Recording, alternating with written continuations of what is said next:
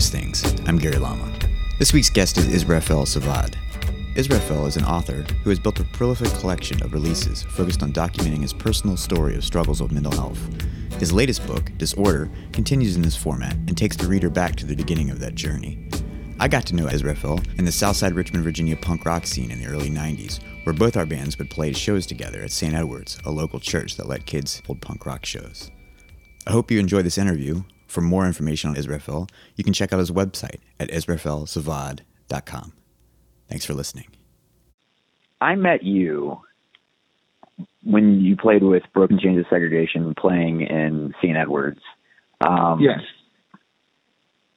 And to me, you guys were like kind of like a generation, or not like a full, but like a, a let's say a punk generation before me. Um, you guys really only like two or three years, I think. right, right.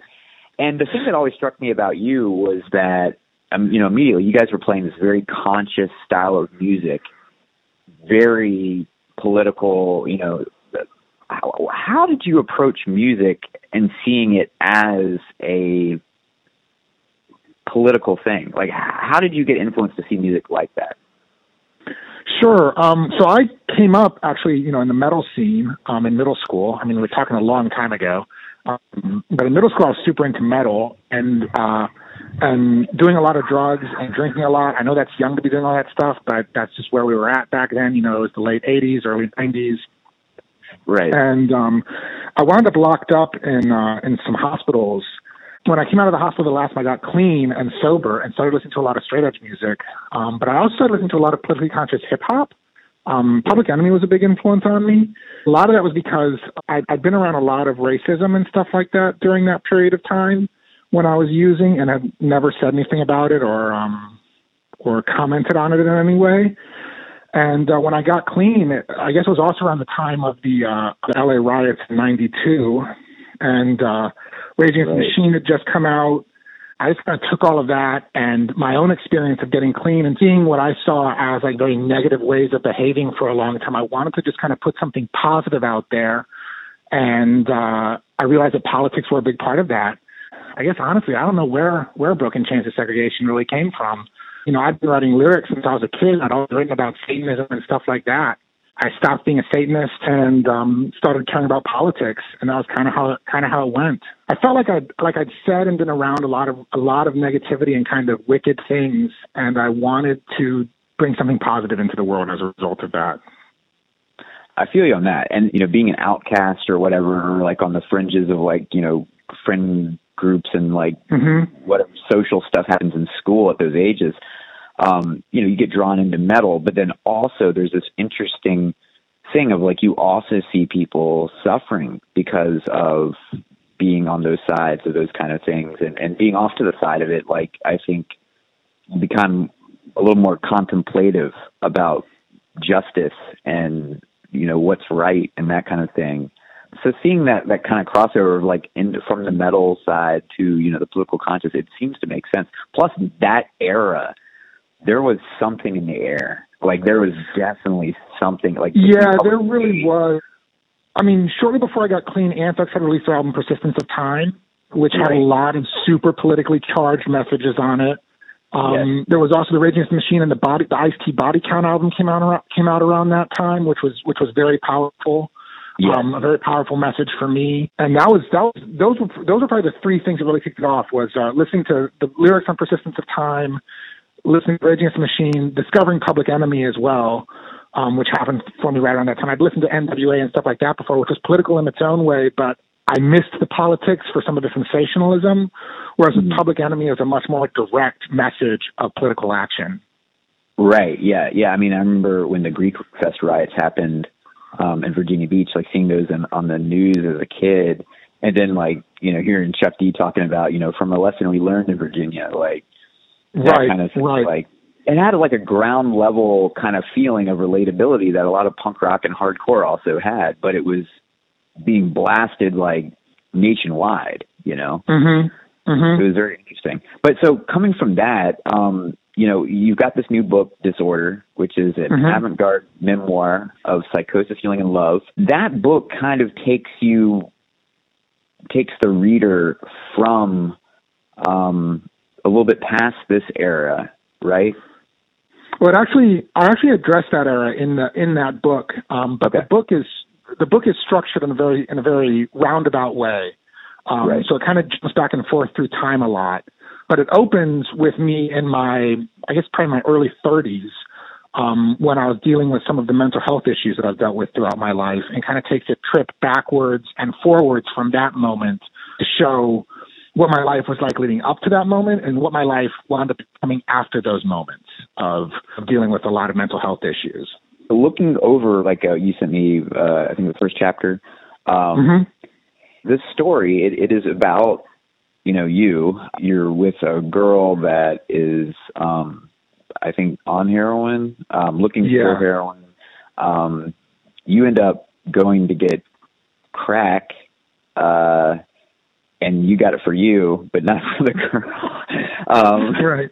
And then, Well, I think also that, as I mentioned in that chapter, it wasn't it wasn't actually my fault. The guy the guy who scored it for me kind of took kind of just told me we were going to smoke it then, and, Right. And I wasn't much of a position to argue with him at that point in time. yeah, I don't. Yeah, I mean, is there drug etiquette like in that realm? Like, yeah, I mean, Yeah. I, I, also you're probably worried for your safety. Also, it's I think at a bus station.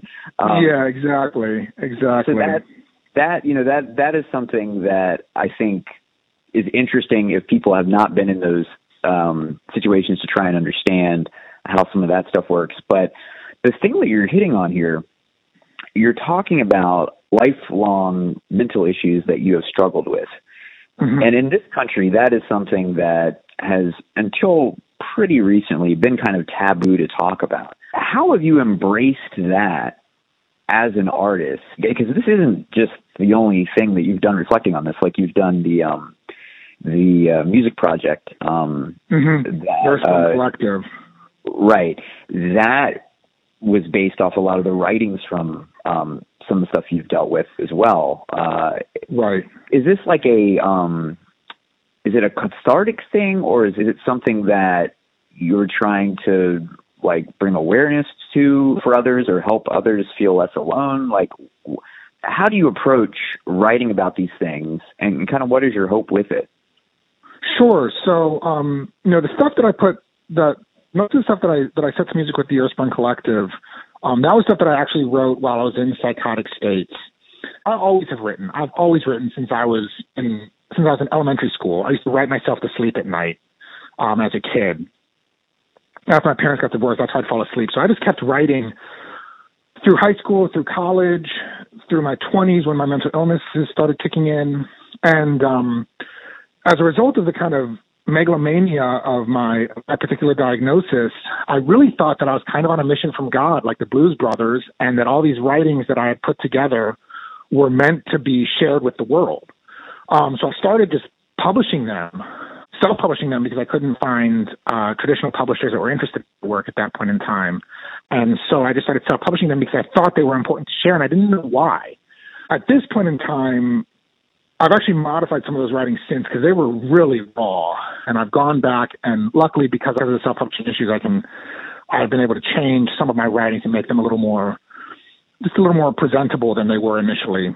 So by the time I get to Disorder, I'd really come to the conclusion that I had this whole body of work out there that was basically written while I was in psychosis or based on ideas that I had when I was in psychosis. And um, I think that's all worth preserving just to show what that world is like. Right. Also, I think there's I think there's a lot more to it than just I think there's I think there's a lot of insights that I had during those periods of my life as well that are worth sharing with people. It's not just the fact that it's like this chronicle of insanity. It's that there's also a lot of insights in that insanity. But I, I feel like, but aside from that, I felt like there was also a lot of negativity, much like I did with the broken with broken chains of segregation when I was younger. Um, Disorder is a very similar project where I felt this urge to like try to take all of this all of this chaos and madness that I've experienced and build something positive out of it because my life is very positive right now. You know, I've been I'm I'm clean and sober again for 10 years. I'm stable for 10 years at this point in time. I wanted to show some level of positivity that all of this darkness that I've encountered, there was a way to recover from it. And I don't know if I go much into how you recover from it. I don't know how I've recovered from it, to be honest. But I'm blessed and in whatever whatever that word means to be stable at this point in time. You know, like I said, for a decade, and to have a very very normal life, um, which ten years ago didn't really look possible for me. in your um, writings from that time, there's this cloud of like things that are not logical, things that are obviously, you know, you're in a state of psychosis. Um, but there's also these these truths that you're discovering mm-hmm. um, and feelings. Have you been able to accept them without the cloud of uh, of of the depression and, and psychosis around them? Yeah, so that's an interesting question because certainly when I came off the streets this last time, which is right about the time disorder starts, um, and I don't think I actually wrote much about that initial period off the streets. Um, mm. But I really just, what I really did was I, I, just discounted everything I'd ever experienced in psychosis. Basically, I discounted my whole life. I started my whole life over, from scratch and kind of figured that I needed to just stop doing everything. I actually stopped writing for two years. It wasn't until um, the composer Noman, who was the first person to put together an Earthsprung Collective track, it wasn't until we put that track together in Baltimore one afternoon that I finally started writing again. Um, that was two years after I'd gotten clean. And what was the original writing? Um, the feeling it was possibly like problematic for you, or yeah, yeah. I thought I thought that right. I thought that everything was part of my sickness, and so I, I had to let everything go. And I wasn't very happy, but I was getting healthier mentally. And uh, so I say all that to say that today, probably over the past three to five years, I've started reincorporating ideas that I that I came across in psychosis back into my life. Because I do feel like, you know, I, I felt like I was in and out of hospitals, and in and out of psychosis for about seven or eight years and I'd put I'd put some time together where I was stable and and you know maybe two years here, two years there, and then I, I I'd, I'd wind up back in the hospitals and homeless and all this stuff. I, I came to this conclusion that that even when I wasn't in psychosis, I wasn't healthy, so I had to, I wanted to just had to let everything go. And and I and when I wasn't in psychosis, I still believed so strongly in my insights from psychosis um, right. that I really believed I was, I was on this powerful spiritual quest and that psychosis was a big part of that. That that was like that was kind of like my most enlightened periods in many ways, and mm-hmm. I just had to let that go.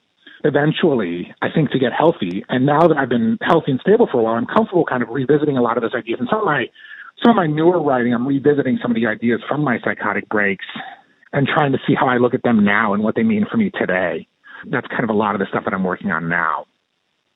Yeah, I mean, because that's I, I've personally had similar experiences where when you're in a certain mindset and it, and it's so pervasively a part of your life, um, you know, and, and I mean, this can be with anything from just belief systems or an addiction to something. Uh, it can be hard to recover from that while still having those bits in your life yeah. they kind of like feed into it or so I definitely understand why you would even stop writing. Um, but then you go back and you start realizing like okay, this thing was a problem, this thing wasn't a problem. But it's hard to see exactly match together. And if it's been your total experience, you know that's a brave thing to do to step away from the way you've been living and start over because it it it really allows you nothing comfortable because there's nothing familiar.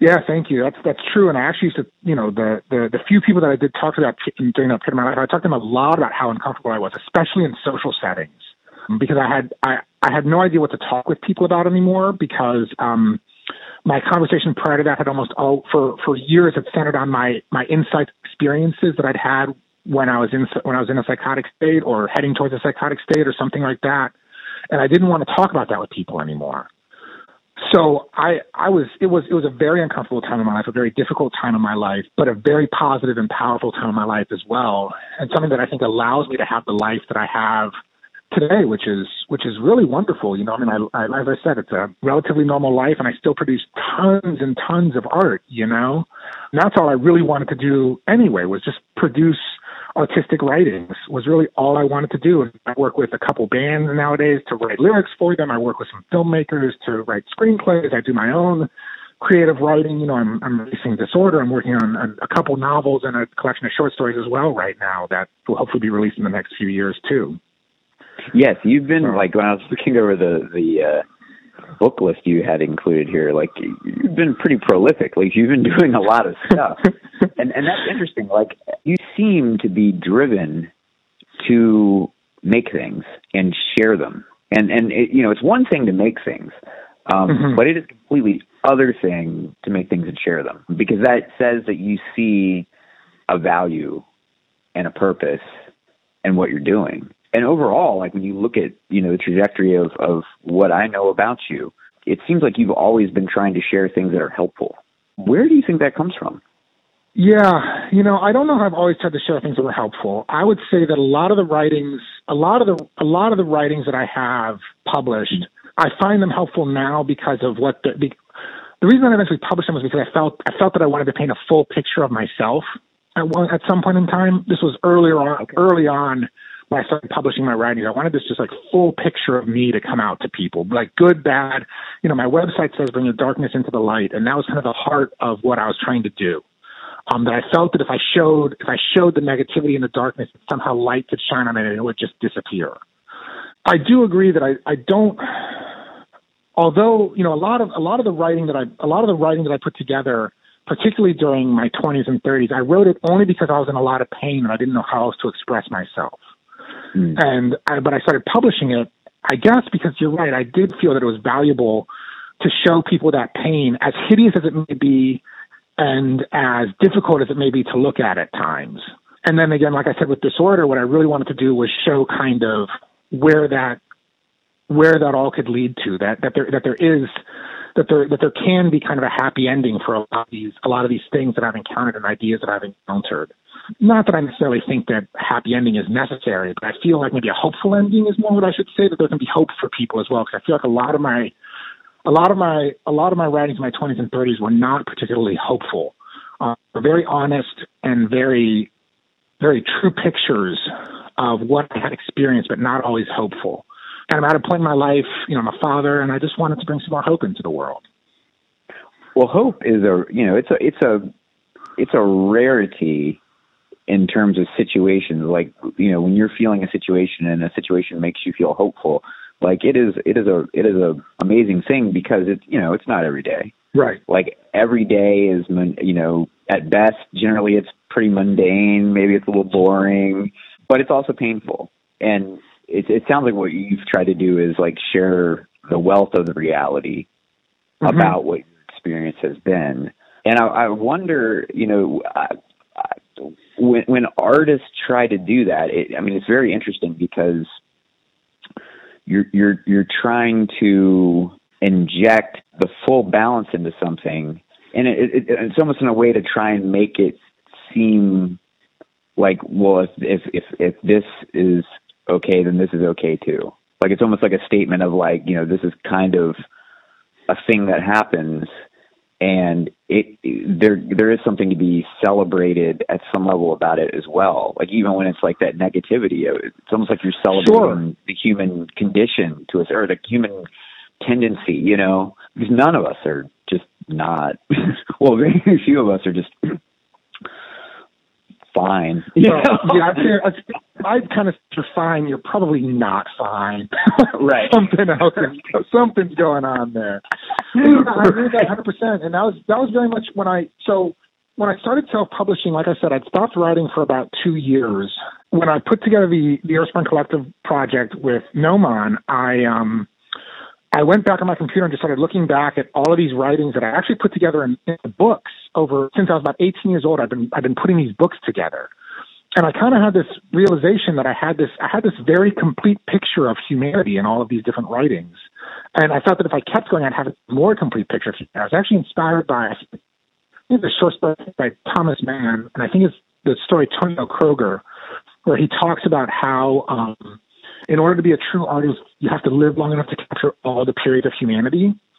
And I don't know, I, I, you know, I hope I can live that long. At this point in my life, I hope I can live that long. I didn't always hope I could live this long, but that's kind of what I started realizing I could do. And I was also thinking about like, I was also thinking about like, like, um, like Buddhism and how like, in in my understanding of aspects of Buddhism, that like, if um, if you if I could paint a full picture of one person, I could show I could show the whole world in that because it's all interconnected, right? Um, physically interconnected, yeah. not spiritually interconnected, right. but all physically interconnected. So right. if I could paint a picture of myself, then I would show you, then I would show the world itself. And um, you know, those are all lofty goals. I don't know if I don't know if that's actually what I'm doing, but that was the inspiration for doing this project, my writing project, the way that I've done it, and why I've released so much of what I've written. And and it's kind of you know I I, I look at I I study a bit of Buddhism myself. It's it's kind of like this idea that we're all the same to a certain extent, and the basicness of our human human capacity, and that we all pretty much want the same things to feel like we need the same things to feel uh, good, like you know, love, acceptance, security. Mm-hmm. Um, we all have the doubt, um, fear, anxiety, um, and so, in a sense, like I guess what you're trying to do is use yourself as a model, like almost like a cartographical map of a human experience, and that in that you might discover or map some of the human condition that could be applicable to everybody. Exactly. That's exactly it. And it's, you know, uh, the story that actually was inspiring to me is a, I think it's an Orthodox Hindu story, but it's, um, it's been incorporated into, into, into sects of Buddhism mm-hmm. is a story called Indra's Net, which is this, like, I don't know if you've ever heard of it, it's this, it's this jeweled net where the, where every single jewel in the net reflects every other jewel in the net and that's kind of what I was thinking of with with the writing. That like that like if I could if I could paint a full picture of this one jewel in the net, then every jewel in the net would be reflected, like both both today and forward and backwards in time. Now, like I say, that's a that's a lofty, crazy goal. I don't I don't know I don't know if I'm if I'm actually doing that, but that was that was the inspiration for publishing all of my writing at one point in time. Well, you know, I mean, you don't from an outside perspective, you don't need to do all of humanity. I mean, do a, a bit of sure, sure, sure. You know, um, but that you know that is interesting. I mean, that reminds me of the thing that they say about love, and that mm-hmm. you know when you're in love with somebody, what you're actually feeling is the love in yourself reflecting off of them. Like, oh wow, that's powerful. I've never heard that before. I like that.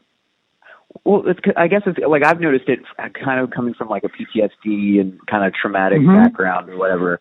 Your capacity, like to feel love, seems to be limited by your or your your perception of love seems to be limited by your capacity of love. And so when you're loving that person, it, it's actually like you're seeing, you're feeling that feeling that you're emoting, and it's like bouncing back off of them. And and so when someone's not receptive to it, it's just kind of getting sucked up. You know, it's just kind of like going right. void, and you feel like like weakened. You feel like um, uh, you know, like you're losing energy. Um, but when when when you have that responsive uh, person um, in a relationship with you, it you know it you you feel it kind of coming back to you. I mean, that, that, I don't know where I picked that up, but but it's something that kind of made more sense about when I was working through my own personal like issues with stuff um, about why I might be having uh, love issues and certain things, and that jewel thing totally as a model. Um, you know, I wouldn't be surprised if, if those two ideas kind of paired up at some point because it sounds very similar. But that's also one of the things about humanity. Whereas if you if you study one thing that's been around for a while, it generally ends up sounding pretty similar to another thing um, because mm-hmm. we have mm-hmm. that kind of like I forget the the technical term for it, but it, it's that idea where you know if you have two people in the same or different parts of the world, like two scientists, let's say, they'll stud, they'll they'll both kind of discover the same thing around the same time just based on right, kind of where right. humanity's capabilities are. You know? Right, like calculus with Newton and uh, Newton and um, uh, Leibniz at the same time. Exactly. Right. And the interesting counterpoint to that is, and I mean, this is what makes me feel good making art. Neil deGrasse Tyson pointed out that while that does happen in sciences, that will never happen in art. Like mm-hmm. no one but the artist will ever paint that particular painting. So if you ever need a reason to make art, it's because no one will else, no one will accidentally, you know, simultaneously discover like the Mona Lisa or something like that, or like Guernica. Yeah. Or, you know, like that is only that person's like personal lens and experience that led them to see this thing and interpret it in that way. You know, so that's kind of like a hopeful thing about why why we should share these experiences because while there are definitely these parallels between us all as human beings sometimes there's beauty that you know just our experience can kind of lend us to. But um, sure, I agree with that 100. percent I mean, that's what I tell anybody who ever asks me about why they should create something or, or, or, or if they should create something. It's always just that just that you're the only one who can create this, you know. And I and I still I still agree with that thing that I say that it's all kind of reflected and it and and and it's all it all shows like like the same things in humanity, but nothing is going to come out exactly the same. It's all its own individual reflection, you know. Right. And um, you know, it's kind of like the saying that like you know we're all we're we're we're all special snowflakes, but we're all still snowflakes. You know, like it doesn't right, it doesn't right. make a difference, right? Like that makes a difference because we're all unique, even though we're the same. You know, and uh, and that's kind of that's kind of the point of the point of creating art in many ways. I agree with that 100. percent Well, so the other thing, I guess the other big thing about what you've dealt with here is in the sharing of it, you decided to self-publish. And yeah. that itself, I mean, the biggest barrier has always been like, you know, if you want, so there's there's making something and then there's sharing it. And the biggest barrier has been, you know, finding someone to give you the validation to share it, um, or, or the validation to put their whatever behind it to share it. Um, and when and when we get into self-publishing, you know, that definitely comes from the punk rock world and the hardcore world. sure. That's just de facto. And some people don't even think about it, but it's still kind of a rare thing in the book world. So, how did you get into that aspect of it? Like, how did you figure out how to do that? Well, so it was. Um, so I, I was, you know, it's kind of interesting. I've thought about it a lot since that. Even though I came up in the punk scene, I was not comfortable self-publishing for a long time. You know, I, like I said, I had all these books sitting on my computer for since I was 18 until I was about 35, and um, and they were just sitting there. And I thought I needed the gatekeeper to tell me that my ideas were worthwhile. Right. And um, eventually, it just kind of struck me that like just like when I was a kid in Broken Chains of Segregation, nobody needed to tell me that this was okay. You know, right. I need I just needed to get it out there. That it was my job just to it was my job to write it, and it was my job to make sure it was available to the world. And whatever people thought of it, that was up to them.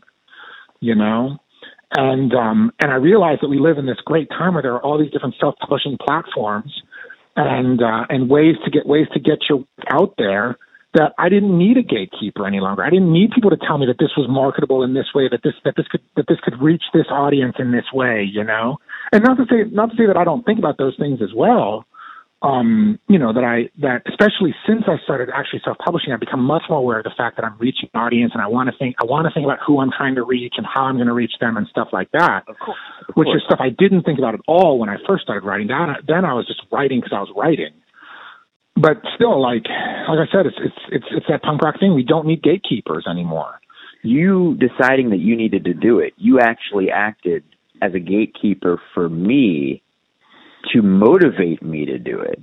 Because Mm. like like seeing your band play and seeing that you guys were like, you know, we can do it. Like it w- it was literally Right. seeing BCS that let me know, like, oh shit, we can put our own tape out too. you know? and so it, it's actually like a snowballing, empowering thing that that motivates others to have that same thing just by the act of doing it. Yeah, and that to me is democratic, right? That like that like it's taking culture and democratizing culture. That we, we don't we don't need we don't we don't need somebody to tell us that like this is valuable, that isn't valuable, this is worth this is worth consuming, this is not worth consuming. We can make those decisions for ourselves. And, yes, um, it's just the gatekeeping from one institution to the people. Like they can decide Exactly. like do I want to buy it? I mean, there's some strategic problems with it, which means that like there's more stuff on the market. Like, I mean, that is how the economy is now. Like, so much stuff is more self-published, and it's just people are overwhelmed with the amount of things that they can. Oh get. sure. I mean I've got That's I've got book lists. I've got a backlogged book list for that I'll never get through because of because there's so much information out, so so much content out there, um, music, books, everything. But and it also, as, as you said, it also makes it harder that like that like I have to work that much harder to try to get my stuff in front of people for them to see, you know, and Mhm. show them that it's something that they want to take the time to read or listen to or watch if it's a if it's a if it's a music or a movie instead. But I think in the long run, I think it's worth it. Like I feel like I feel like it's like that biblical thing. Like I remember thinking about that biblical thing of like be fruitful and multiply one time, and I remember thinking Right. about that and thinking that like really what they're just saying is just like bring the chaos on, like bring it on. Yeah. Like just throw it all out there and see what comes out of it. Like you need we need the stuff out there because let's see let's see what it produces. We've got so many voices here. Let's let's let's crowdsource it and see what it winds up producing. You know? Yeah, that's a that's a I mean it's a completely almost different way of operating than it was. Um, but it, it seems to be working. Um, but it, it does put that impetus on like now you need to can like convey to people why this is valuable. Mm-hmm. And that's an interesting also dichotomy that's kind of shifted in that I remember back in the 90s when I would think about things politically, I would always think, you know, if people just had the right information, or if they just had the information, no one would believe the things that they believe. You know, like this is a very right. possible naive right. kind of belief. And now we live in this time where all the information is out there, and it's actually a problem of information. Like there's like questionable information, like like you know, there's people just putting up like all kinds of information, like stuff that's not mm-hmm. sourced properly, some that's just manipulative. I mean, it's just it's so far gone, and it really puts this impetus, kind of like the same thing with the gatekeeper of like, what should I read or or listen to? Um, it puts this value judgment and this accuracy judgment from the institution onto the individual now. Um, yeah, and we're, I, mean, I, think, I think we're seeing the effects of that too sometimes with like our president and things like that. yeah, I mean, I mean, there's there's definitely something to be said about about it. You know, I mean, I know I know they've done studies on how like an overabundance of information basically gets people to a point where they can't make decisions any longer. Mm-hmm. And I see that with people all the time, you know. Um, myself as well, where like, well, I'm so overwhelmed with so much information out there that I don't even know what to think or believe anymore. Um, right. And um, but I think that in the long run, I think what it, what it allows what it allows us to do is really know ourselves. Because what I've had to do in those situations when I don't know what to think anymore because I'm seeing so much information, I have to take a look like who am I, what do I believe, and what do I know about this world to be true, and therefore this is what is true. Not to say that there's not like objective truth as well, that like things happen and things don't happen. Those I have to do the research on to figure out what happened and what didn't happen. Right. You know? But when it when it comes to interpret it, that's up to me. Well, and that's uh, I did an interview with Tim Towsley a while back. He, uh, he he's a school teacher, and he was talking about the concept of knowledge as being your own distillation of information with what you know and then like the way you build that understanding that is what knowledge is so like it, it is mm. stepping back and reflecting and so it requires this reflecting period to actually develop knowledge because you're saying okay well i know this says x is x and this says y is y.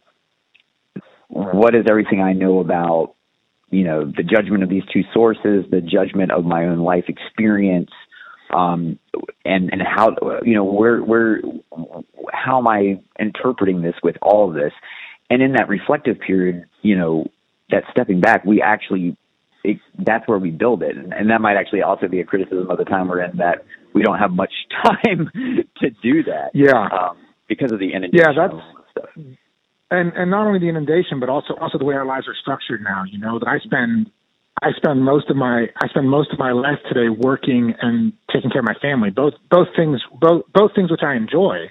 Um, you know, I even enjoy. Luckily, I you know I write for a living as well. I don't write fiction for a living, but I don't mind what I write for a living.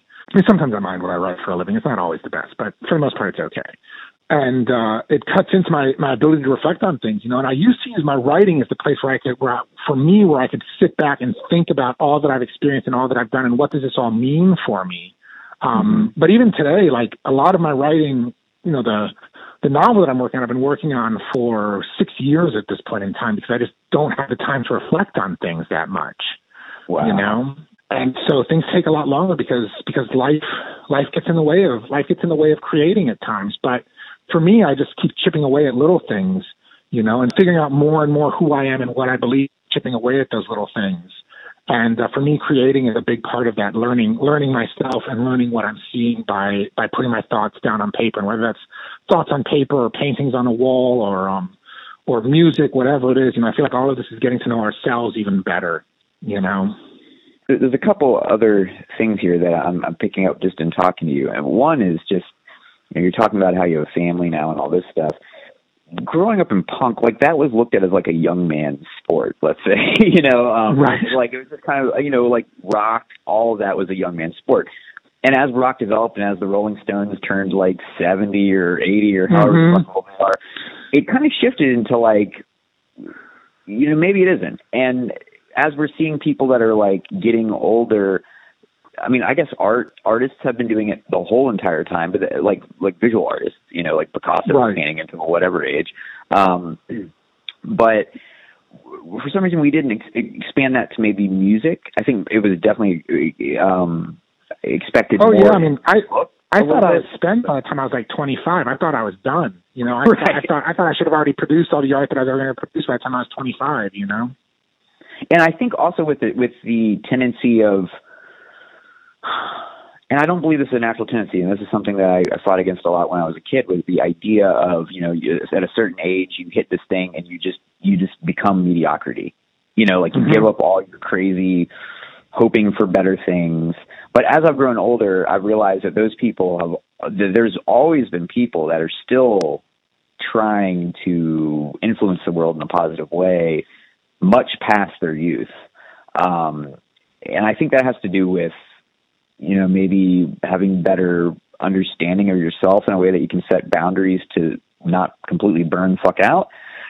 And then even then burning out a few fucking times, but still fucking coming back um, so maybe a certain personal drive. But, you know, when I'm doing these interviews, I am coming across a lot of people that are now in um, older parts of their lives, more mature, and they're able to put in positive or or constructive work, constructive critique. Um, and what I mean by constructive is much more than just damning the thing to hell, you know, mm-hmm. like mm-hmm. much more than just pointing out how much it sucks, but actually like sharing things that you know will make you think about different things. And they're doing this um, at later and later parts of their life where they have more developed knowledge, you know, things become a little more gray. They they require you to to judge between things more. There's there's more discretion that needs to be applied. It's not the simple kind of us versus them. Like this is bad, this is good. Like there's a lot more um, discretion, and it's interesting that it's also occurring in this time that's a lot more kind of like more postmodern, and that you know realities are even in places like religion are accepted to be uh, like in pluralistic ideals, um, mm-hmm. accepted to be much more uh, relative. And so when you're going through the self-publishing stuff, um, kind of to circle back here, because I realize I just kind of uh-huh. um, what were the biggest barriers that you found in that? Um, I mean, I guess one would be, you know, where the technology's at, but also in the distribution and building audiences. What would you say is the biggest thing that has been hardest, hardest nut for you to crack, I guess, in doing that? So yeah, I mean the thing that the first thing that struck me about it was so when I self published, I dumped all my books in like two days. Like I had all these books on the computer, I, I formatted them all and just dumped them into into Amazon's KDP and self published them, you know? And right. actually I guess it was CreateSpace back then. And it was like two days and they were like I had thirteen books on the market. And I had no clue how I had no clue how to um how to market them, how to get people to actually read them. And I also because I had so many books and I, I, I hadn't I, I hadn't formatted any of them very very well. Um, so they didn't look that professional yet. And um, I just used Amazon covers for all of them because I didn't have anybody covers for me, and I didn't have any money to spend at the time. So basically, the when I first started, the, the biggest hurdle was everything. Um, over time, I've I've gone back and learned how to format my books very well, so they look very professional now. And my wife is a very talented artist, and she now does book covers for me. Um, artist and graphic designer. She does she she does pretty much all the art for my projects. And the next thing I'm really trying to crack now is is how to actually market these books and get them out to the out to an audience. And each book that I've released, I've learned more about how to do that, how to reach an audience, how to build an audience, how to engage with an audience. You know, when I when I first started publishing, I I, I thought that I thought that my work was so good that people would just find it and love it. And right. um, that's just not the case. you know, I mean, that.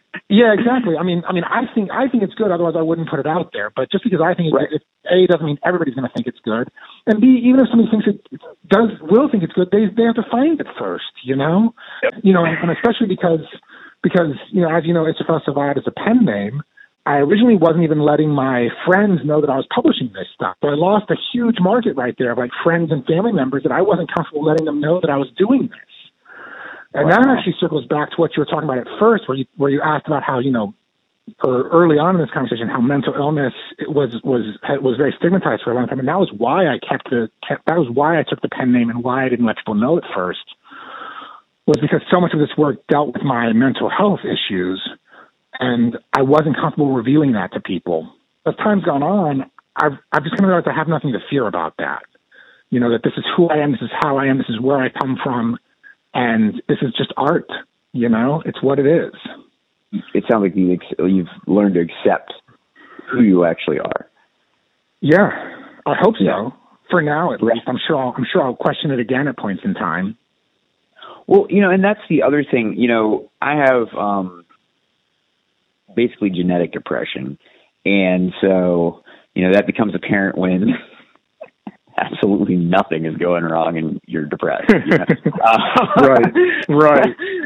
um, and you know, the thing about people with mental health issues, for you to show up, like let's say at the bank at 9 a.m hmm it takes a lot more for someone with issues to get there because it's not just like and i mean the thing is we all have issues but when you have them to a certain point where they they you know the, the dsm the um manual Right. that defines all psychiatric stuff it it it, it classifies because we all have traits of something you know we all you know, Sure. if you look through that book you know it's a common thing when people become like a psychologist or a doctor even they'll read these diagnostic manuals and start being like, oh my god, I've got like you know Crohn's disease, and really you just eat Right. like shit, I've also, you know. I've also, Uh, I've also heard with regard to mental health, there's only there's only two types of people in the world. There's the diagnosed and the undiagnosed, and that's it. right. yeah, you know, I mean that's that's. But so the thing for them is, does it impact your life in a Mhm. way that you can't function normally? Like that's where generally that they'll these diagnoses will come in, and so like, um, you know, I've had OCD tendencies in my life, and I've definitely had it where it impacted my life, where like I didn't arrive places at on time because of an OCD thing that was happening, or because of a health problem that was happening.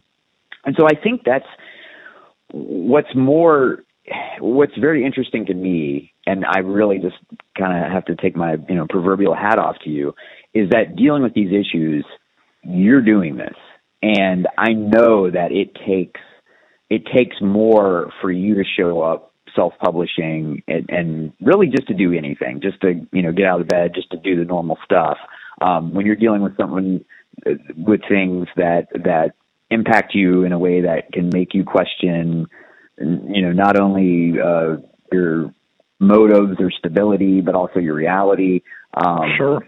you know it, it it's got to be it's always definitely much more hard and i think you know a lot of artists um a lot of artists have these issues but seeing you come into the to to, to the self publishing thing and doing that like i definitely have a level of respect for it especially when you're so when not only the work is about it um and reflecting on it but because i believe that you know things like this get better with light shown on them um Mhm.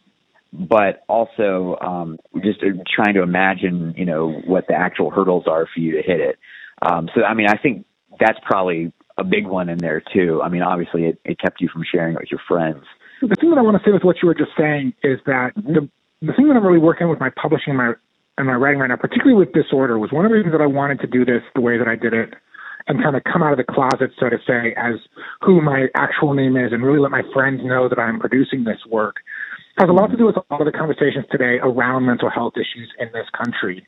And um, I suddenly realized that, you know, there's a lot of people who are very afraid of mental health issues. And that's not to say that that people that that that's not to say that people don't act abnormally when they are in, say, a psychotic state. But the reality is that, like, I have never done anything anything to hurt anybody while I was psychotic. I've been beaten up more times than I've ever than I've ever been than I've ever started a fight while I have been homeless or in a psychotic state. I really wanted to show people that like that like people with these diagnoses are people too, and we can really contribute to society as well if right. we can get treated and if we can and if we can get healthy again. And not that we're dangerous when we're not healthy, we're just homeless. You know, right. we're homeless, wandering the streets, talking to ourselves, saying crazy things that freak people out because they're not normal, but they're not dangerous. You know, we're not dangerous. And that's that's one of the things that I really wanted to kind of come out of the shadows with all of this stuff now and make it make it more apparent and more and and and, and shine the light on it. You know, like I said, I'm still kind of I'm still kind of bringing my darkness into the light, like like like uh, like my website says how has the reception been with that fear that you had of of showing it to your friends? How how did what what was the response when you started sharing it? So you know, I mean, the reality is that the thing the thing that kind of blows my mind is how how supportive people are and how kind of proud of me people are and talk about my bravery and stuff like that. And honestly, it's just me being me. It's not brave. I think I, I, it's it's just, but it makes it makes me feel good to hear people say that because I was very afraid to share this stuff with people, and the response has been overwhelmingly positive to my to my to my work and my sharing and sharing my work with people, both my friends, my family, and um, you know, I gave a poetry reading in Baltimore a few months ago where for the first time ever I admitted that these poems dealt with psychotic breaks. Normally I said that they were just written when I was homeless, but I never explained why I was homeless. And when I said that to people, they really paid attention, really listened, and really came up to me afterwards and had a lot to say and shared with me a lot about their experiences with either their own mental health issues or people that they know and care about their mental health issues. And, um, you know, it allows me to kind of be there and hold space for people and to, again, that thing of hopefully providing some hope for people. Not that, not that I will necessarily be stable for the rest of my life. I, I hope that I am. Um, but um, but where I've gotten in my life today, I think can provide people with some hope for their families, loved ones, and friends who are dealing with severe mental health issues at the moment. You know, because mine were mine have been really severe in the past. Yeah, and see, I can I can kind of relate with my health issues. Like, um, mm-hmm. you know, you can learn how to kind of like cope with it, but like, I can't control my health and I I have to live with kind of you know security to a certain extent is is is something of an illusion. You can do things to live better and to kind of minimize things. Um, like for my depression, I definitely see a therapist all the time mm-hmm. um, mm-hmm. and shit like that. Um, but you know there is that uncertainty um, of of things getting worse, and I and for me that's just something I have to accept. Is like is is is just part of it and just kind of try to you know you you try to live a meaningful life with that occurring um yeah that, and i will say that i was just yeah. going to say i do have a i have put a lot of sort of safeguards in place for myself that when you know when this recent quarantine started i, I started getting really paranoid and was really drifting a little bit and my wife got really scared and I, i've been stable long enough and i know her well enough and care for her enough but when she got a little into my mental health, I really needed to reach out to everybody who had been in my corner so far.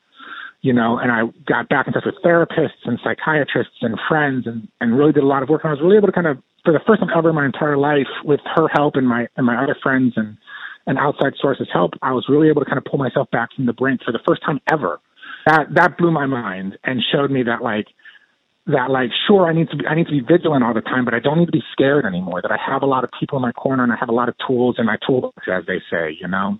I know that this quarantine has been very difficult for a lot of people and um and I feel for for all of that and I, I I hope that we can go back to normal kind of as soon as or whatever normal maybe a better normal soon but at the same token um you know as I said when it first started I wasn't I I, I was really struggling with some paranoias and fears but um but this has really been an amazing powerful experience for me. Like as as I've heard some people in, in other in some kind of spiritual communities saying of like that this is the time to kind of go inward you know, and I really feel like I've had an opportunity to do that and to go inward and, and look at myself a lot and spend time with with loved ones, my my wife and my child, and uh, also produce more. You know, I, I've I've been I've been doing a lot of writing and producing a lot of work during this period of time as well, and that's why I say, you know, I mean, not to downplay it for others at all, because I know this is not easy for most people, but it's been a very, it's been a very nice time for me actually.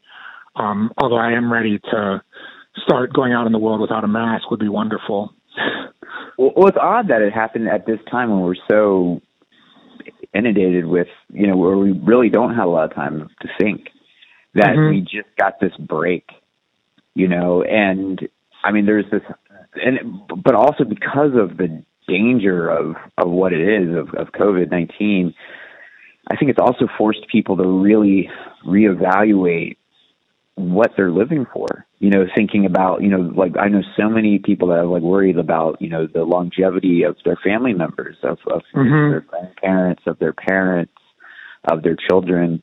Um, it's it's it's really, I think, forced a, a moment for folks to take stock of value in their lives and to, you know, I, I've seen folks reconnecting and and and you know maybe re-aiming some of the way that they they they work in the world to kind of address some of the things that were stoked up by these these these fears and concerns. Kind of wrapping up, um, mm-hmm. I wanted to get your thought on, you know, for some folks that are thinking about, you know, maybe they've been experiencing struggles with mental health, um, but they haven't really addressed it, or maybe you know, they don't really know what to think of it. Maybe they've kind of accepted that maybe this is just their personality or something like that. Um, Mm-hmm. Do you have any advice for folks that are trying to, you know, get better mentally?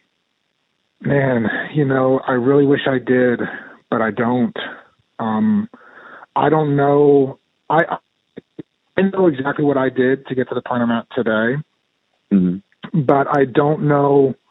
I don't know if that's what would work for everybody. I've tried to kind of help people along the way and tell them what I do, and either what I've done, and either it either it doesn't work for them, or it um, or they misinterpret it, or something. You know, I mean, it kind of um, this is kind of a horrible thing to say, but I remember somebody when I was in when I was an undergraduate telling me this saying. I can't remember who it came from, but they told me one day that uh, the the saying that salvation has no plural, and right. um, I kind of feel like that might be true. That like that like everybody has their own path, and I really don't want people to have to suffer the way that I've suffered and I'm willing to help and listen to people that I that I know and care about through these things. But I don't know what I don't I don't I don't know what people do to stop it. Yeah. Well, I mean, that is one thing I've learned is, is from living is, is, that everyone really does have their own path. Um, and there's some really mm-hmm. cool serendipitous stuff that comes along too and, and unites people um, in paths. Um, but it really is, I think, about figuring out the thing for yourself and and finding the way that what works for your life and and that kind of thing. Yeah, I guess but, that's I guess that's really what I'm kind of getting at is that is that it's an individual path, and mm-hmm. if you want, I guess the, the the thing that I would the thing that I would say to people is that if you want to be healthy, you can be, and that's the most important thing as far as I'm concerned. Well, that's amazing. That's great. yeah. Well, um, thank you for talking with me. Thank you, man. I appreciate it. And your book, it is now. Where where can where can uh, listeners find this book at? So Disorder is now available for pre-order as an ebook on Amazon. It'll be coming out in paperback, and the ebooks will be delivered on September 8th of this year. So um, you can pre-order on Amazon for the ebook. Otherwise, just keep an eye out for it. On uh, if you want the paperback, keep an eye out for it. Name of the book is Disorder. And that concludes today's interview. I would like to thank Israfel for taking the time to talk with me. If you would like more information on Israfel or his new book Disorder, head to israfelsivad.com. This has been Various Things. Thanks for listening.